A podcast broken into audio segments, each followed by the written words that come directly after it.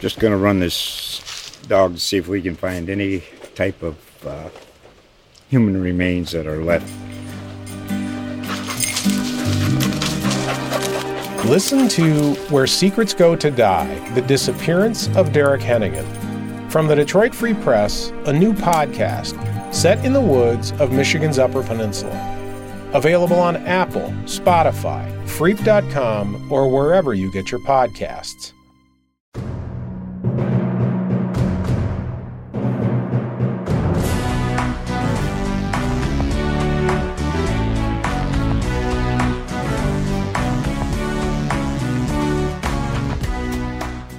Hello, and welcome to Spartan Speak, a podcast from the Lansing State Journal and Detroit Free Press focused on Michigan State sports. I'm Phil Friend, your host and sports writer for LSJ, joined by Free beat writer Chris Solari and LSJ sports columnist Graham Couch.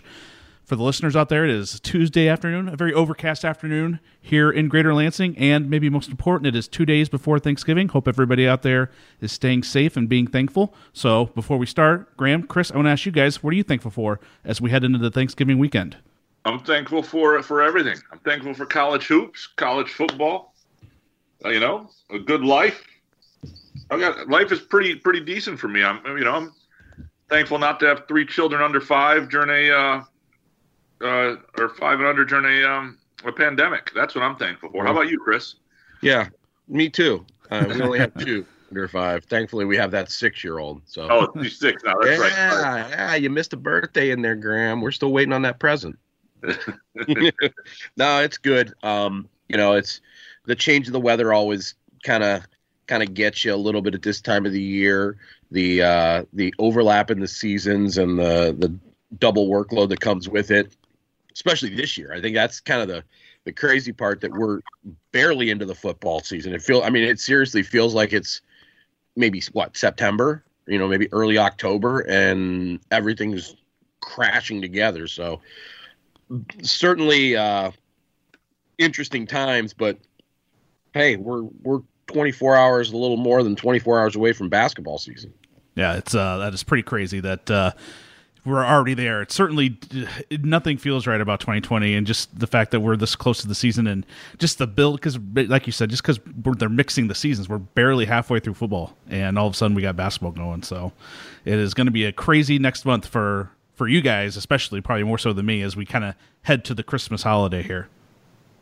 Yes, I own a whiteboard now, so I, I kind of am, am trying to keep a little bit organized now that I have a desk next to my in in my basement next to my two TVs that I set up last weekend, just so in case we're stuck at home, I can I can get multiple things going. But what a life! I know how how big are the TVs, Chris? Which ones? I mean, I've got a 55 inch in front of me. I've got a uh, 26 inch. I got a 30 inch. I got a 42 inch. There, there's TVs all in this I mean, basement. Yeah, I just didn't know if you were going are, going for a B Dubs like setup where you just had like 90 inch screens all across the all across your room. it's it, it quite honestly has crossed my mind a few different ways yeah. how I can do this, um, but I have not yet gotten to that point where I'm starting to splice cable or multiply the Roku sticks. I mean, I could always throw games on computers too. So, I mean, it, it, if I want to start a sports book in my basement, I probably, I mean, c- could I legally do that now that they're allowed here in state? I don't know. I won't tell anybody. Yeah, your huh. your secret is safe with me. I'll delete. I'll delete this out of the, the podcast. First sports book in the state. Let's put it that way.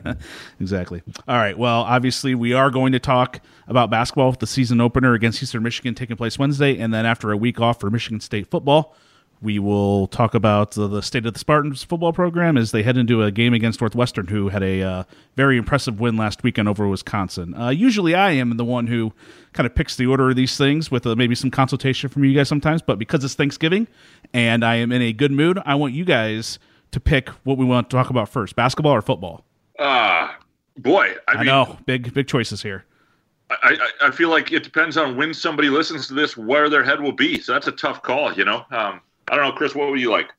I, I I'm thankful for you making a choice on this. All right, let, let, let's go hoops because I All feel right. like people are buzzing for that a little bit. Yeah, and that comes first in the schedule. So yeah, so if you have to listen to this in two parts for some reason, That's you right. can you can come back to the football part later. Well, like I said uh, earlier, they Michigan State will open its season Wednesday night at 6 p.m. at home against Eastern Michigan. I saw some things on the Twitter machine about some pumped in fan crowd to maybe try to create some that kind of environment for the players. But uh, we will come maybe come back to that part later. But let's uh, talk about the team and what we kind of expect. And uh, I thought it was interesting. I think it was a Rocket Watts who floated the idea that there's still a chance Foster Loyer might start as the the point guard for this game. Uh, I don't know how how are you feeling about that possibility, Graham? I know we I know everyone's kind of pretty high on Rocket Watts' potential breakout season Yeah. here. I, I think it's a bad idea, um, and I'll I'll tell you why. It, Wow. Because even even if Foster Loyer is uh, everything that they're saying he is in terms of improved and able to handle pressure, and and you know he's in a real you know show me position right now where it, it, people got to see it to believe it. And at some point, Rocket Watts is going to start on this team, right? I think we all can agree on that. So that would mean then at some point Foster Loyer is going to be demoted if he starts right now. You're setting him up for that, and, and plus now you're setting him up to be compared to Rocket Watts. To me, like you, you want him to play himself back into the hearts of Michigan State fans, and doing that off the bench is, is the better way to go. Plus, all the stuff we've talked about with the, the defense of this year's team being a real strength in that backcourt, the ability to get into people. And I think that can make a big difference as soon as the Notre Dame game on Saturday. You lose that when you don't put, you know, uh, Rocket Watts on that point guard position. And, and I, so I don't, uh, I, it, to me, it does not make sense to do. I understand. I don't mind the idea of people saying it to, uh, you know, motivate Rocket Watts or keep an opponent guessing or whatever you want to do. It, the, actual saying it is fine, but the idea of doing it to me uh, doesn't make a lot of sense. I, don't know if we're looking at it the right way. I, I think a lot of people have taken too much into account of thinking that Josh Langford's going to start. I think Rocket Watts is, is going to start one way or the other. It's just whether he's going to be at the point or at the two. I mean, we don't know where Josh Langford is physically, and he has yet to show it in a game where he's at physically. And I think that's that's kind of the key, and and that's going to be something that's an ongoing thing. How do you manage and minimize the wear and tear on the feet that Josh Langford has? Um, and is he better starting, maybe playing a few minutes to get a feel, or coming off the bench and getting a feel? I mean, and he's a guy as a captain, quite honestly, that could make that decision himself. Um, he could be a guy that would say, "I'm going to make, I'm going to make sure that Rocket gets the start and Foster gets the start. Bring me off the bench. I'm just happy to play." So I, I think that's that's something that you got to keep in mind with that because again, w- we're assuming Josh Langford's healthier, particularly laterally on the defensive side, and, and I think that's the big thing to me. Uh, you know, I, I think for for Langford, he's to to be back to the player he was. He's got to show he's able to cover and and and ground defensively on the perimeter. So my, my, my counter to that would be that just this, like they've been touting Gabe Brown as the sixth man, and and and I think that works. You know, if if you talk about both Gabe and Langford coming off the bench at the two, I, you know, it doesn't. And again, it takes away to me. And you're right. You're right. We don't know what Langford's going to be defensively and whether he can move like he could before. Um, I, I and, so if Langford is the issue, if that is the count, that then that's fine. Uh, if if he is not though, and, and they should know it by now, uh, you know, I just, you know, I, I just think like take a guy like Kenny Goins, right? You, you talk about somebody who was not a fan favorite um, because he used to be forced to play a position he wasn't ready to. Uh, you know, he wasn't a center; he was playing center, right? And and he was playing over Nick Ward when he was playing, and Nick Ward was a scorer, and and, and so people hated that. And by the end, you know, he's a folklore and he hits the shot, and but he was a really good player before he hits the shot and he played himself back into sort of the hearts of MSU fans by playing a role that fit him. And I think Foster Loyer, if he starts over Rocket Watts, and you're right, if it's one different if they're alongside each other, then you're the comparisons are there. People are going to go, well, they're better with Rocket Watts. Why are they starting him?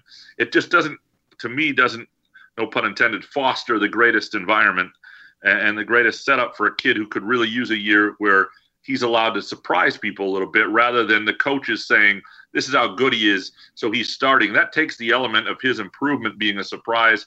But then he's got to play to a standard that's better than rocket watts as a point guard. And if he's not then he gets benched at some point or, or supplanted i should say.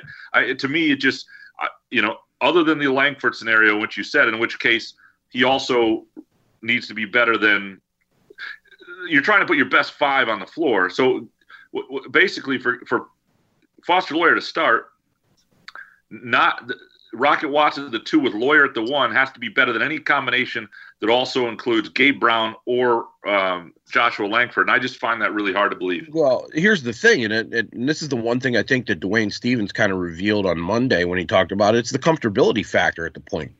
You know, Watts doesn't sound like he is 100% comfortable running the offense as as the lead guard just yet, and, and that's where that you know he talked about um, the, how comfortable and and more uh, at ease Loyer looks as a traditional point guard, um, which is where you start thinking, okay, one and two. You know, if you got Watts at the two, I mean that's the other thing too is that are we sure Gabe Brown's going to be spending most of his more time at the two or at the three? I mean, you know, I asked Stephens about whether he'd play the four, and he said they're trying to keep him on the perimeter or on the wing now uh, to minimize his, his focus. So you know, there's there's a lot of bodies there with with Henry, with Langford, with Watts.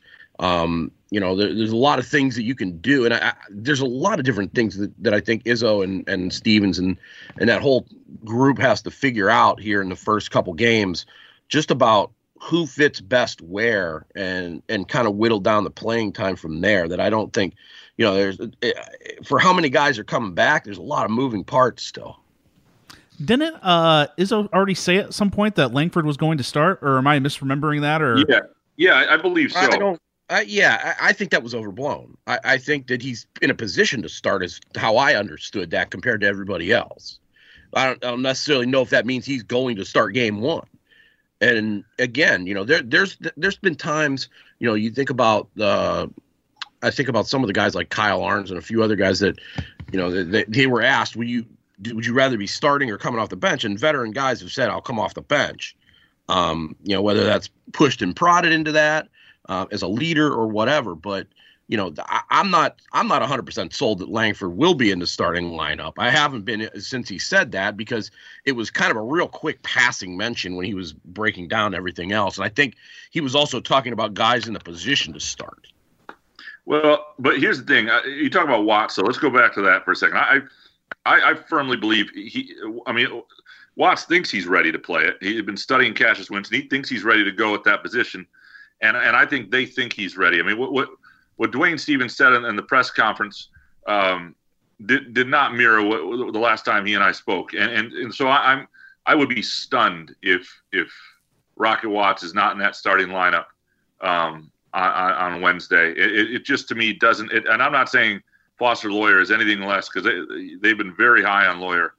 It just it, I I it it just doesn't. I, I think the ideal lineup the ideal lineup is Watts at the one and, yeah. and length two, but I think that there's still some moving parts going into this season that they need to figure out to make sure that that's the the, the occasion. I, I don't want to to make it sound like I think it's set in stone that it's Loyer Watts or you know Loyer Langford and Watts coming off the bench. I don't think I think they got to figure that out themselves right now uh, you know, sticking with the uh, the the guard positions, or what? I mean, what do you guys can tell or surmise about AJ Hoggard potentially playing at some point? I think a lot of people thought there was a chance he might step into the to the point guard spot immediately as a freshman, but that does not sound like to be the case at all. Well, it's the knee. I mean, he had the knee, knee procedure here uh, within the last month or so, oh, I, which I, I think that. has kind of set him back a little bit, and you know that'll put him. You know, if he gets minutes at this point, um, it'll probably be to get him up to speed a little bit, not so much to, to be in the competitive mode as far as I would understand. So the beauty of for for for Hoggard is that he he can, um, you know, yeah, he, and, and from what I've understood, he's he looks like a freshman. They like him still, but you know, he looks like a freshman, so he's he's he's well behind the other two. And in any other year, you you consider whether a red shirt made sense. Uh, this is a free year for all these guys. Like you got to remind, remember, this is Foster Loyer's sophomore year. This is Gabe Brown's sophomore year. This is uh, Marcus Bingham's sophomore year. You may it, it's it's their junior year, but if you're not an NBA guy, and it'll we'll see how it all works with the scholarships and the NCAA. But in terms of truly your eligibility right now, these guys are sophomores, and and so for for for Hoggard, he's a senior in high school, or he's a freebie. This is a redshirt year, and he gets to play as he's ready to play, as the you know you get an Eastern Michigan game that's a blowout, he'll get some time. You don't have to worry about that sort of stuff this season, and that that's that's a huge deal for a guy like that. I think the guy who I think it's interesting for that free year is, Marcus Bingham because remember back his freshman year, he was asked if he wanted a red shirt, and he said no. So now you essentially do get that red shirt availability um, to play two extra years. I mean, that I, and it's a kid that struggled to gain weight. Um, we don't know exactly where he's going to be at physically um, or rotationally right now. I mean, I've, I've heard things about him and Kithier. You know, they're they're battling for the starting position at the five, and you know, knowing just historically when you mentioned Kenny Goins and and and Kithier mentioned trying to be like Kenny Goins, I think that's you know when you've got Joey Hauser stepping in, when you've got those weapons on the on the uh, perimeter, history dictates Izzo goes with the guy who plays more positionally sound defense. And as much of a shot blocker as Bingham is, and I think he's very good at that. Um, you know, he's struggled with the physical aspect of the defense, whereas Kithier's been a little more of kind of just a, a, a non-noticeable piece, which is a good thing on the defensive side. Yeah, since we're since we're talking about the front court, let's just kind of stick there and let's start start with the five position. Uh, I mean, I could see a possibility where it's Marble, Bingham, Kithier, all three. Just it could just be a rotation, hot or cold. That's who starts or who looks better in practice that week. Uh, and I mean, where do you guys think maybe Mady Sissoko potentially comes into the equation? Have you guys heard any great things out of him from from camp so far? Yeah, I think that you've got to with Sissoko. I, I think there are things they love about him. They, they think he runs the floor unlike anybody they've ever had, and and the the question will be, you know, does he do the rest? Is he in the right place defensively? Does he rebound well enough, blocking out and stuff, and, and those sort of things to supplant guys who are upperclassmen? Um, because again, there there are, I think for him to supplant somebody, he needs to be clearly better because the, the, the ramifications of that are are tough. You know, I mean, if you're if you're if you're an older player and a freshman takes a spot, it's going to be around longer than you um, that, that, that you know how many of those guys stick around? What does that mean? Um, so I, I, do think they like him, and I do think he'll have a, a rotational role perhaps this year. Um, I you know I, I also think um, it, it it'll happen on the court in games that'll determine Bingham or or um, or Marble. And then the other the, the, dark horse here with a guy like Kithier is Kithier is the closest guy cerebrally to what uh, Xavier Tillman was in terms of being in the right place. He, he physically can't do what Tillman does, but he, he finishes well around the rim. I, I think he could be uh, somebody who they lean on to be in the right place and do the right things and has a role because of that stuff. Um, so I, it's fascinating to watch those guys. I don't, I don't, I don't have an idea of which way it's going to break because um, we just haven't seen them in a while. Yeah, and I think Kithier is probably, uh, and again, this is a sample size from the last couple years. I think of those guys, he's probably the best passer of the group, which when you're talking about a ball flow offense and and and the motion that they've shown over the the past couple years, that's a critical thing for that spot. So I I think Sissoko's an interesting case because one of the things that that Kithier mentioned is how strong he looks. Um, and I think he's at 235, but but that's you know if you're physically able to play in that spot. I mean, you saw Marble get minutes last year as a true freshman you know, you're going to get your minutes. And that's, you know, it's going to be interesting to see opponent wise and matchup wise, like you said, Graham. I mean, maybe, maybe there's going to be a game where we're having that, that seven, four wingspan of Sissoko makes more sense than, than the other guys because he's got to not only cover like a Luke Garza say, but, um, also has to, you know, handle the physical aspect of it um, of a bigger, older player, where where, Mar- where Marble could maybe handle that physically, but might not positionally be as good uh, and have as, the same kind of shot blocking ability. It's, there is a lot of things that I think is going to go into that five spot. Um, but I, I, to me, you know, like just relying on Izzo's history, I think the fact of what you said about how cerebral Kithier plays that position seems like he would be maybe the best fit with that starting group. Yeah, we said that uh, last week, Chris. And I think Graham went with Bingham as the projected starter center. So be interesting to see what kind of lineup he trots out there. Well, let's let's stay in the front court. Let's move to the four position here. I, th- this is the guy I'm probably I'm most excited, and I think a lot of Michigan State fans are probably excited to see, and that's Joey Hauser. I mean, I know there are some sky high expectations for him. Graham, I think you've mentioned multiple times that you think he's going to go to the NBA next year, but this is also a guy we haven't seen play a game in – well over well uh, 18 months now. So it'll be interesting to see how quickly he can just get acclimated with the team. Yeah, no, Joey Hauser is. Uh, I mean, I don't. you know, if you, if you remember him from his Marquette days, and I'm one of those, you know, Big East hoops Monday night junkies guys. You know, I watch a lot of college hoops during, this, during, the, during the winter. Um, so I've seen a lot of Joey Hauser, and he is, um, I mean, he is not just a stretch four. He is a guy who you, you can play, you know, has some post moves. He's sturdy. He's, he's somebody who's crafty on the drive with the ball and can finish a little bit. Um, you know, there's a lot to his offensive game. And defensively, he wasn't great two years ago, but we'll, we'll, we'll see. That whole Marquette team wasn't, and that they kind of fell apart, and that's why that happened. But um, yeah, I think he adds a ton. I, I, just, you know, you're talking about a proven dude um, who can, who, you know, I, I, has a real good chance to be their leading scorer. I think in MSU's offense too, the way they use fours to to trail the break and, and, and hit threes, I, I think there are a lot of things that are, are really going to um, help Michigan State having him uh, and uh, you know, I don't know if he'll for sure uh, go pro, but I think he'll he'll test. He'll, you know, likely to test the waters if he has the year. I think uh, he can have.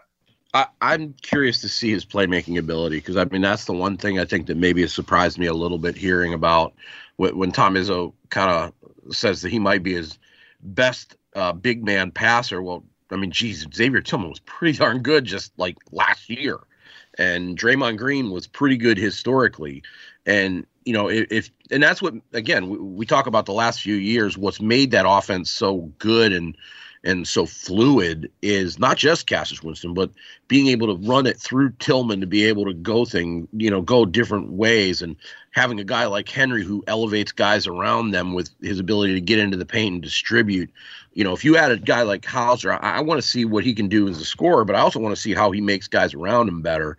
Um, because that I think is is what could take this team from great to elite. Uh, you know, I mean, we're talking probably top 10, top 15 talent right now. But if you add, if you've added a player who's taken that step to to bring the guys around him up um, in in Hauser, and if Hauser can show he can do that, I, I think you know that's a, you know, then you couple in if, you get a healthy Langford. I mean, it's hard to kind of project this team with the unknowns because the unknowns the, the ceiling can be super high um, but you know that that super high ceiling kind of kind of limits maybe what the the big picture is if they don't reach that ceiling. Like you know what I mean, Graham? Does that make sense? It, it does, and like because this whole team is a, fascinating case of, of you know a chance to uh, with a very high ceiling. Like I think pound for pound they may be better than last year talent wise because they'll be able to get into you more defensively.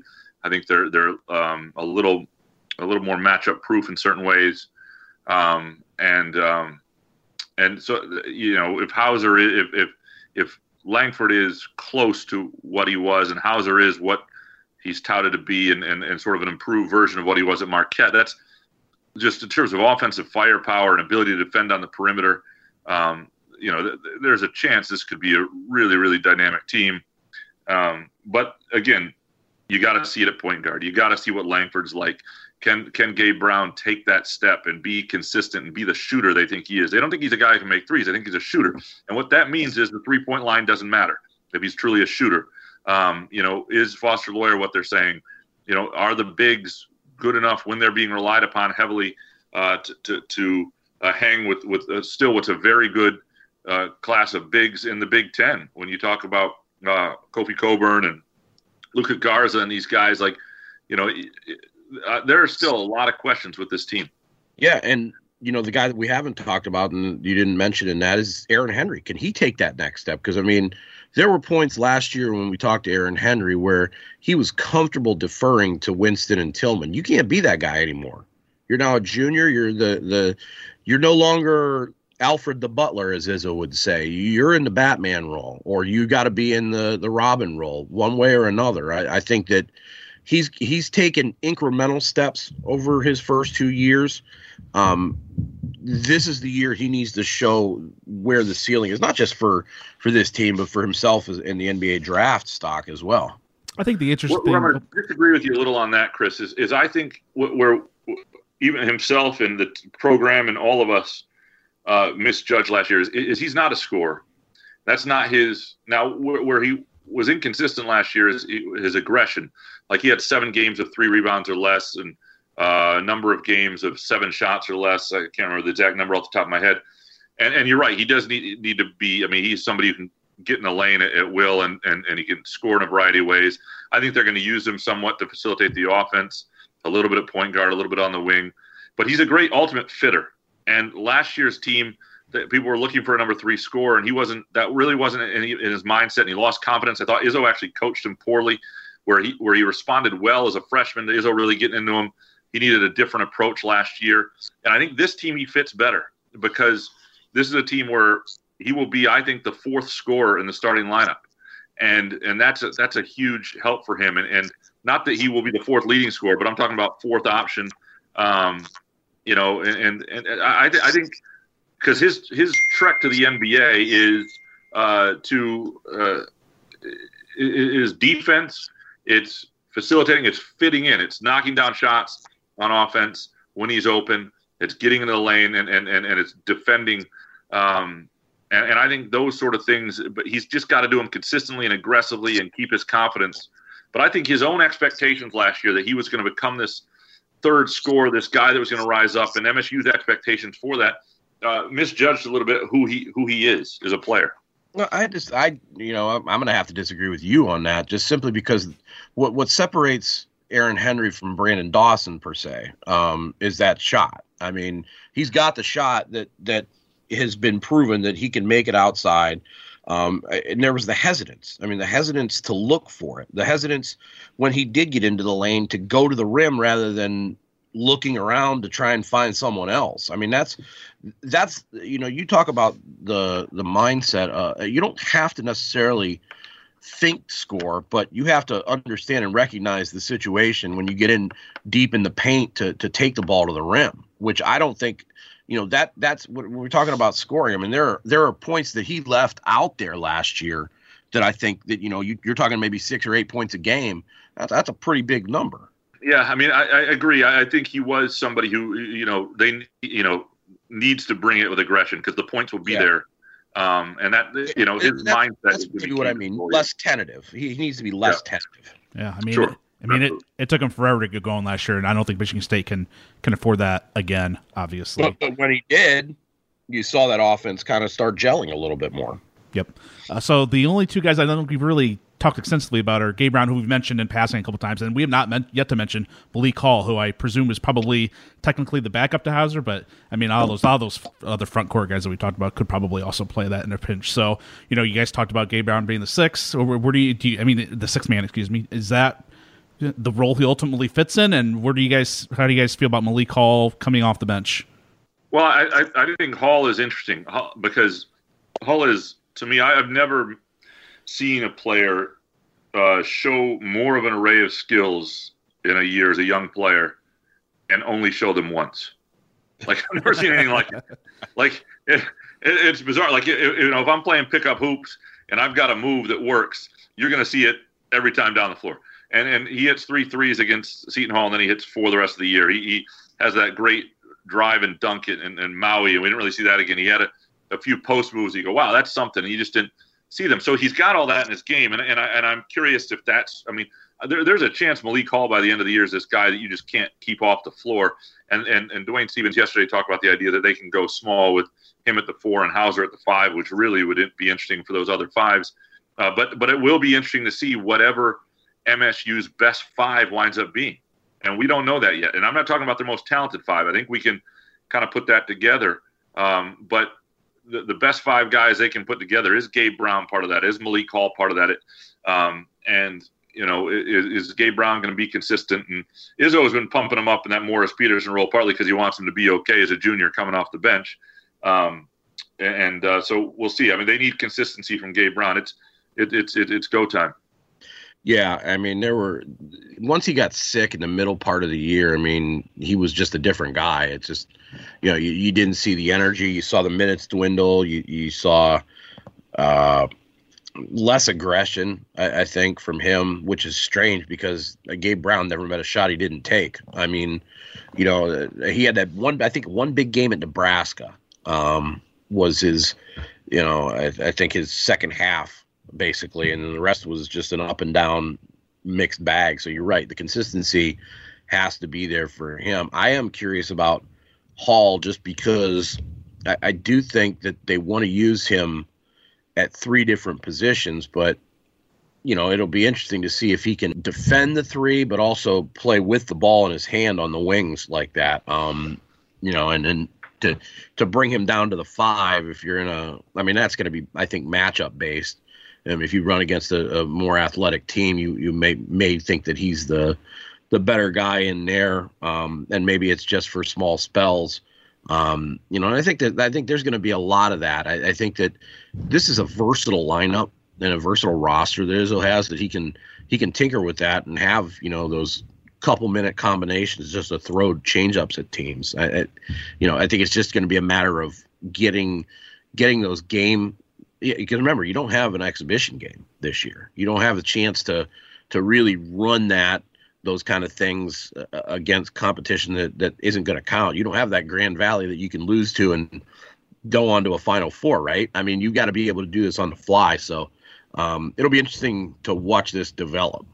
So they're ranked number 12 in the preseason coaches poll. Fair, foul, too high, too low?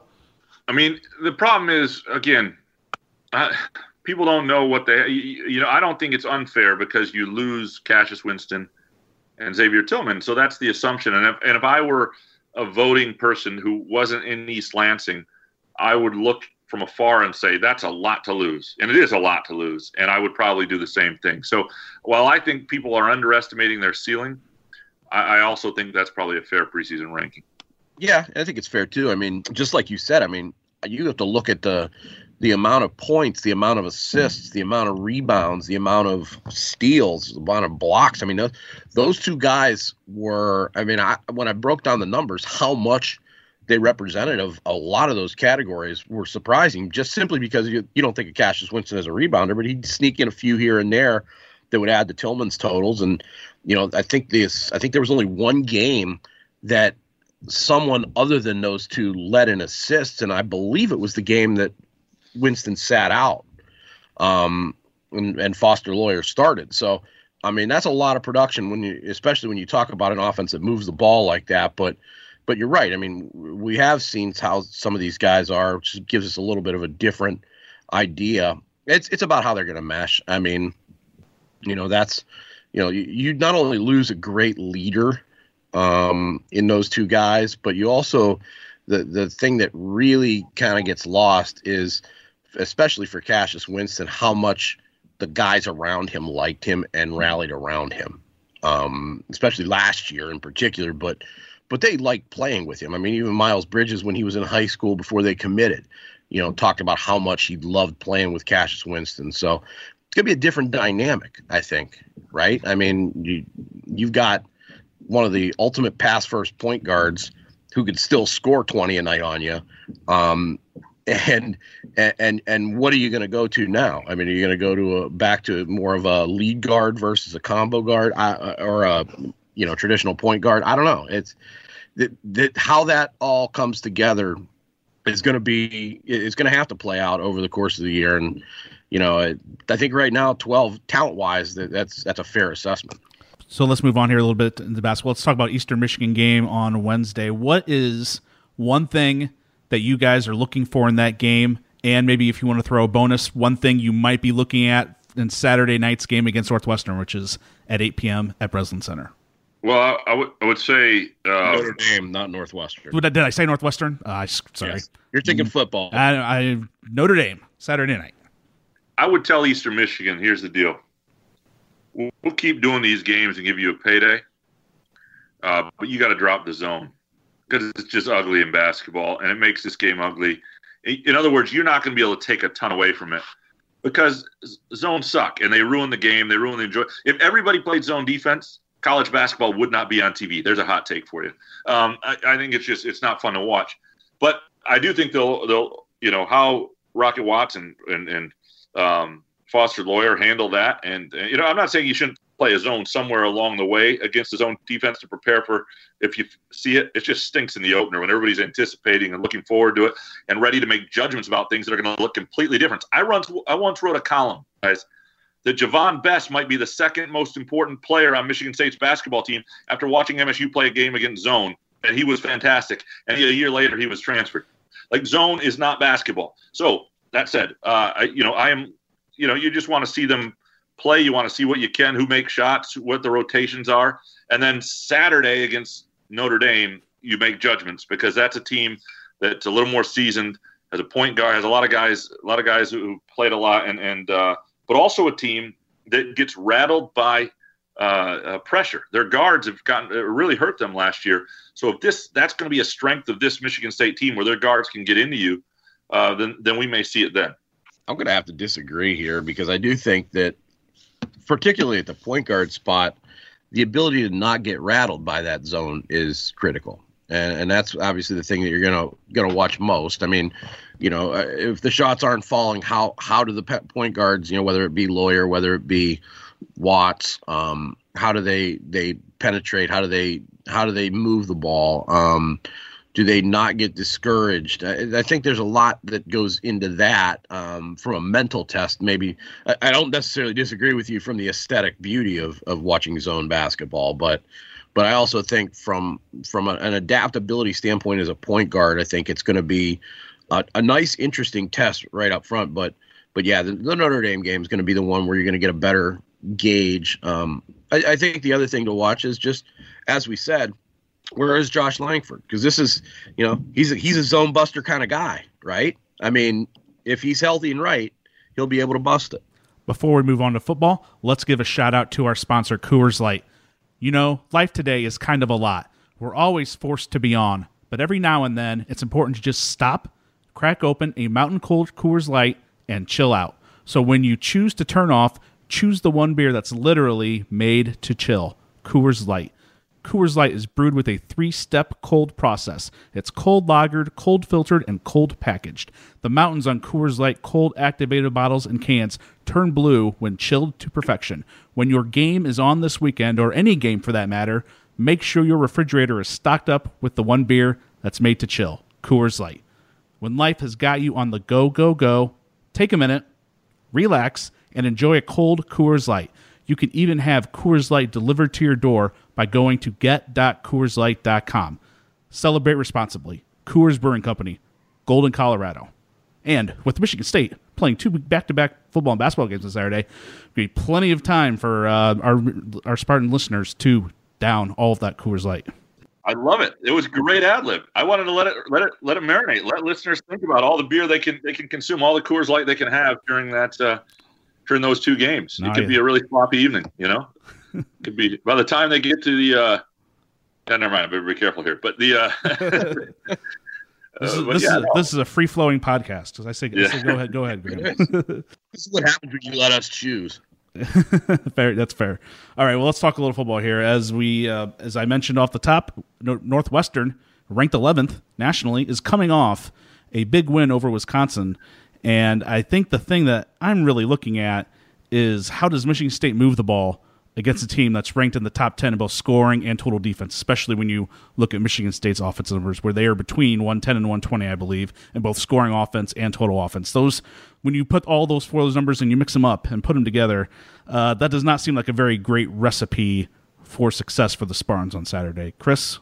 Biggest thing to me is going to be Michigan State has been so turnover prone all season outside of that Michigan game and you just watched Northwestern just steal the life away from from Wisconsin last week. I mean, you know, Graham Mertz was throwing the ball into their their breadbasket. They were forcing turnovers themselves. So, you know, that's that's a dangerous situation for a team that's trying to build momentum. You gotta you gotta be able to protect the ball. Um, but more than that, from a defensive standpoint for Michigan State, you got to be able to take it away.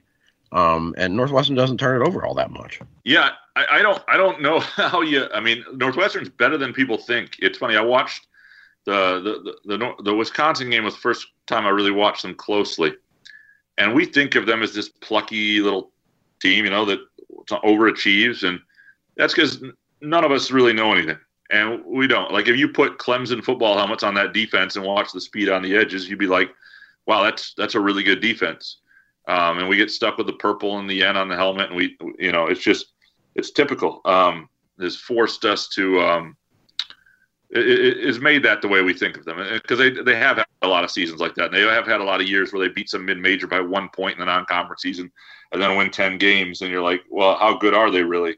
Um, and, I, and I do think Chris is right on the money that Michigan State, if they take care of the ball, um, points are still going to be at a premium. They they I don't know how much they can move it, but I'll say this: what MSU has that they haven't had in, in recent years much is a little bit of big playability and if they can protect whoever is at quarterback, and again, we haven't seen that the deep throw from uh, from Payton Thorne if he's the starter, and this is that, will be interesting too. Um, there there may be the chance for a couple strikes, but they're going to have to protect the ball. I don't think offensively Northwestern's going to run away from them, but uh, unless they really unless they get careless on the offensive end. Well, I mean that's what uh, happened to the to Iowa in the, the, against Northwestern when they played in, earlier in the regular season. Iowa jumped out to that seventeen to nothing lead, and they took advantage of Michigan, or excuse me, they took advantage of Northwestern turnovers to get to that lead and created some short fields. So it feels like if Michigan State's going to get advantage, that that might be might be where it comes on the from the defensive side of the ball. Yeah, but you, you look at this team, and, and I mean they've they've got five takeaways on the year. I mean that's that's you know, if you're playing that four-two-five, I mean, I think the three of them are Shakur Brown interceptions. Um, so you got to be able to get some strips. Um, that's that's been an issue for this defense for a couple years now, um, and you know the, you got to knock that ball loose somehow. Um, you know whatever it is, whether it's gang tackling, rallying to the ball, um, you know active hands. Uh, that those are the things that that need to happen because I mean all the momentum shifted every time the offense has turned the ball over, and it has been very rare. I mean, even in the Rutgers game, the difference was that instead, you know, Rutgers gets up big, but MSU forces a few turnovers to stay within and, and keep the game a little bit closer, and that's why you, you kind of felt okay they, they there are some things that are happening there, but you haven't seen that since. You haven't seen the defense being able to do that. They've been set up with terrible field position a lot, um, and I think that's mentally and physically wearing on them. But you got to be able to to generate some turnovers, or else you're going to continue to languish. Well, I think the interesting thing about Northwestern, also, I think Graham kind of alluded to this earlier, is that they're just much better than I think people you know realize off the top of their head. I mean, all they needed was a, a quarter a, a stability at quarterback with uh, IU transfer Peyton Ramsey, and he's really kind of settled things there. The the combination of Hunter Johnson and Aidan Smith, and I, there might have been a third quarterback in the mix for for Northwestern last year, but they were they were not good for the Wildcats last year. Now they've yeah. got a decent quarterback, and now all of a sudden here they are on the boy on the cusp of maybe something special this year. Yeah, and, and I think the thing with Ramsey is Michigan State, at least the personnel on the field, has some familiarity with him. Although there's not many holdovers from the guys who have faced Ramsey. I mean, remember Indiana came in here last year with kind of a coin flip, and I think the one thing Mark Dantonio did in that game was prepare. It seemed like all week he was talking about preparing for Ramsey, and it seemed like they got caught off guard when Penix played in that game. So at least there's that. They, they've prepared for Peyton Ramsey before, and they know some of his tendencies. A um, little different with this entire uh, this entire changeover into the Northwestern system. Um, you know, that's uh, that obviously has has not only you've seen the the things that Ramsey does well, but also you've seen how much that sparked Northwestern. I mean, five and zero. Oh, it's you know, it's I don't care who you've played. That's that's no slouch to start the year, and when it's all Big Ten play. I am hopeful that um, that more the people took Northwestern, by the way, uh, at plus twenty three hundred, and even last week at plus eighteen hundred to win the Big Ten because the odds were fantastic and the money is free, and it, it has been for a little while. And the, the weird thing is that, that Wisconsin game gets canceled this week. Northwestern wouldn't even have to win that game because Wisconsin wouldn't be eligible for the when I had played enough games to be in the the, the Big Ten championship game. Um, because what I, what all you'd have to do is hedge the bet by betting Ohio State uh, to to uh, uh, in the Big Ten championship game to secure several hundred dollars. So anyway, I just wanted to point that out there to people. Something to watch every year with the Big Ten West because of Ohio State and the uh, in the East. They're long odds, and you just got to get the right team over there. And there's a lot of money to be made. Just putting that out there for people. Anyway, that's, good. Um, we'll, we'll, do that in my sports book in the basement, which I'm sure you heard. Yes. A lot of banging and crashing here a few minutes ago as I was getting some water out literally I'm getting water out of my fridge. That's that's all that's in there, just water and Gatorade. So, but I, I, and, and Coors I think it's going to be interesting to watch this game from the standpoint of. I mean, this is a, a, a real. We didn't know Northwestern was going to be this good at the beginning of the year, so we're going to see now what you know. Um, you know what MSU can do again, and this is almost a perfect matchup in some ways for this offense that needs to progress. That's had a couple weeks because they're not facing a dynamic offense on the other side where they're going to feel all this pressure to sort of keep pace. They need to play a smart game. They need to show that they have some ability to hit with big plays, um, and they need to you know take care of the ball. And and it'll be interesting to see if they go with the young quarterback in a matchup like this, or if they go back to Rocky and, and who wins this. I I'm very curious to see. You know, I think with Maryland, it made a little more sense to give Payton Thorne some run, but this is a tough, tough starting debut if it's for Payton Thorne. Yeah, that, that that's going to be an interesting question to to answer. I mean, it's you know we may not know that until kickoff. I mean, Mel Tucker didn't really talk about it on Tuesday all that much, as kind of expected. I mean, really nothing has changed in a week, um, and I don't think that he would ever.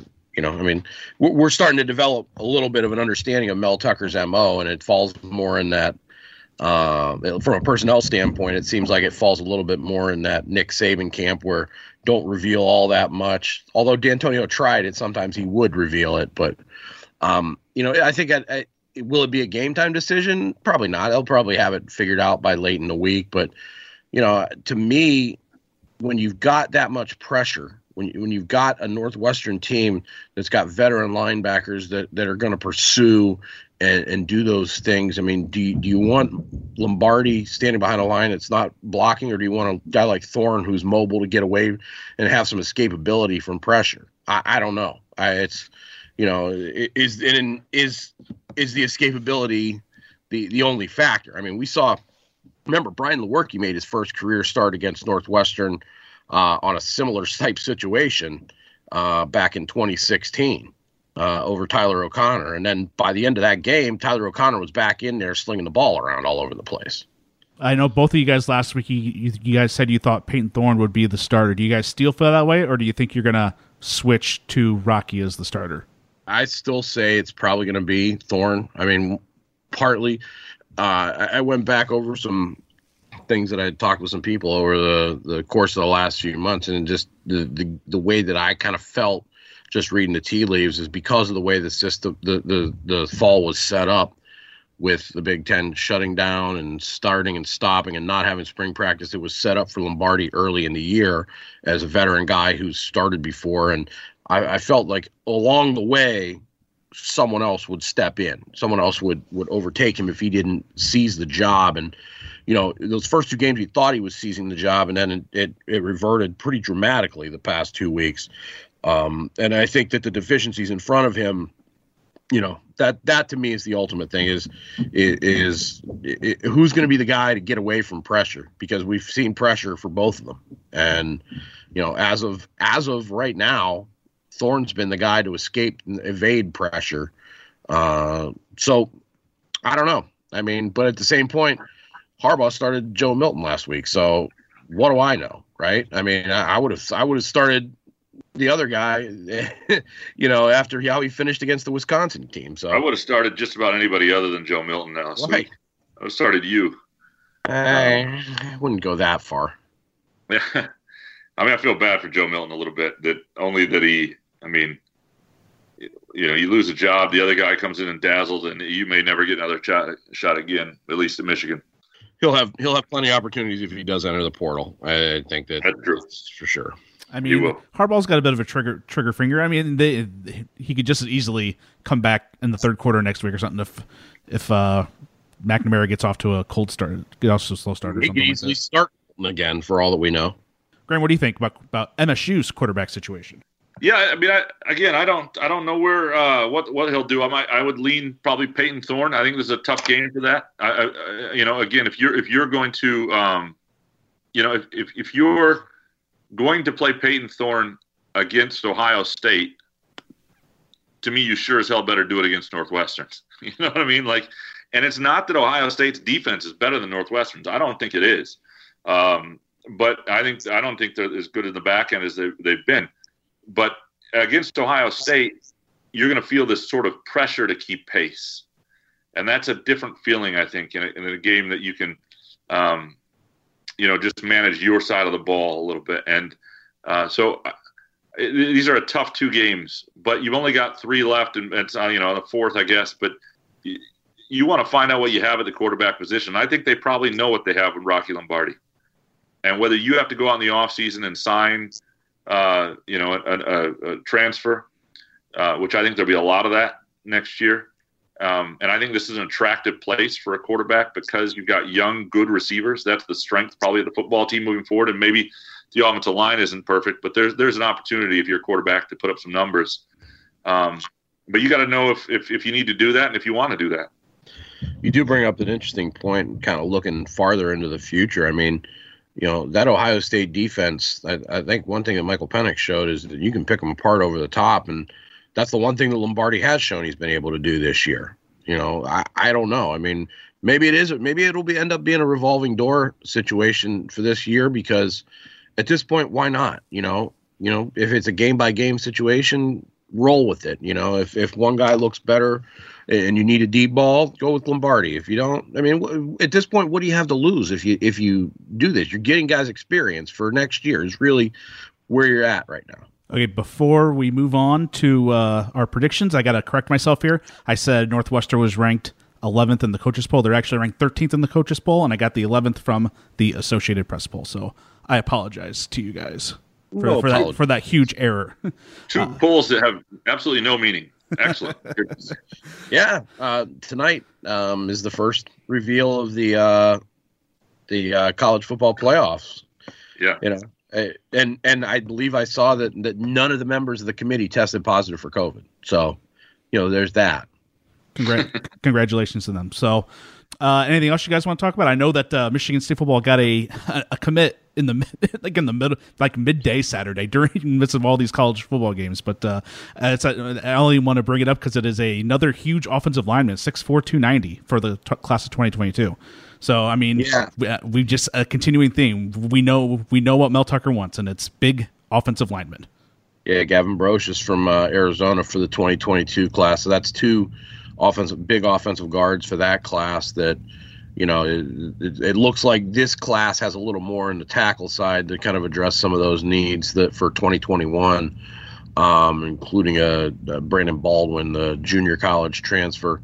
So uh, you know, uh, size only matters um, if if you can play at that position. If you can't, if you can't move, if you can't move a guy in front of you, it, it, doesn't matter how big you are. I mean, we've talked so much over the last couple years about Michigan State's offensive linemen shrinking, growing, adding weight, taking weight off to be more mobile, putting weight back on to to be more physical, and you know if you're not able to move the guy in front of you, I think Mel Tucker said it best today. If you're not able to impose your will and force the guy uh, on the other side to bow to it, what what you know that's ultimately what determines if you're good or not on the offensive line. On to predictions. Let's start with basketball. I won't ask you guys to predict a exact final score. We'll just use the spread. Michigan State is a 20 point favorite over Eastern Michigan, according to DraftKings. Do you predict Michigan State will cover that? Graham. 20 point favorite over Eastern. Um, yeah, I think that's probably about the right number, but it's because of the zone and everything. Um, and this is where like Vegas doesn't actually have an idea on this. If this was a non-zone team looking at Eastern's talent, um, and they got the, the, the the kid from Ann Arbor Pioneer transferred back from Holy Cross, so I like a lot that guard louder. But um, if this were a non-zone team, I think MSU would cover that. I, I think they still will, um, but I I would say yes. Yeah, it's going to be right in that general range. I I think they don't cover it, but I think it'll still be those high teens.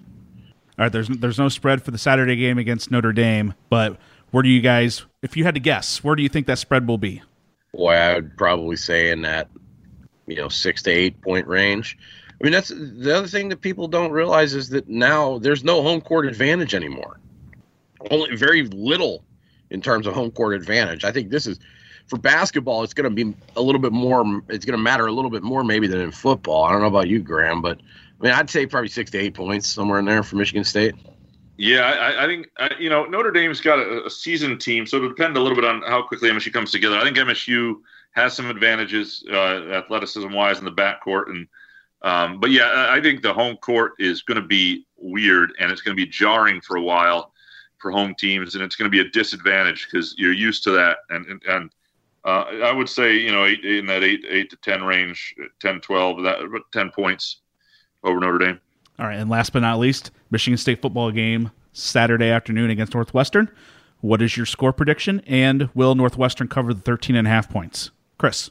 I think better question is Northwestern going to score 13 and a half points. Mm. Um, you know, I think we've, you know, that that's the one thing I think that that makes this to me. I, I'd say this is an under kind of game, um, just based on the two coaches, based on their styles. But but I, I think Northwestern wins this probably around that 20 to 10 range, 20 to. Yeah, you know what? I, I, I think I actually have this projected here. Hold on, let me let me call it up. Um, I I am going with uh, Northwestern 24, Michigan State 13. All right, Graham. Yeah, uh, it, it's interesting. I've gone back and forth on whether I would take MSU to cover. I, it's I, I, wouldn't take MSU in real life. If anybody's out there thinking about it, probably isn't after the last two games. Um, but I, I do think just MSU's propensity to turn it over is why I'm going to I'm going to say that this winds up being like 27-10 and, and Northwestern covers it. I was going to say we need, should probably note that Michigan State has only scored seven points total in the past two games, so we'll see if they kind of break out of that funk this week. Of course, going against a top 10 defense. What is the line right now? Uh, the over underline is 42 and a half. And it's a 13 point spread. 13 and a half. I've, I've seen it. I've seen it fluctuate. I think it opened at nine. I've seen it up as many as 13, and I've seen it around 10 or 11 as well. So I, I, I, don't, that much fluctuation tells me that no one knows really what to expect. I mean, that's just generally true for gambling in general. We just get lucky or unlucky, really. Except Graham. Except Graham. Graham, uh, Graham knows Yeah, he wins 100% of the time, right? Uh, exactly. All right. Well, I hope you guys have a happy Thanksgiving. You as well, Phil. Thank you. Hopefully, you guys can stay safe, stay healthy, and that goes for all the listeners out there as well. Thank you for joining us for this edition of Spartan Speak, a production of the Lansing State Journal, Detroit Free Press, and the USA Today Network. If you enjoy this podcast and the work surrounding it, please consider subscribing. You can follow our coverage at lsj.com, freep.com, and on Twitter at Graham underscore couch, at Chris Solari, at Phil underscore friend, and at LSJ Green White. Thanks for listening.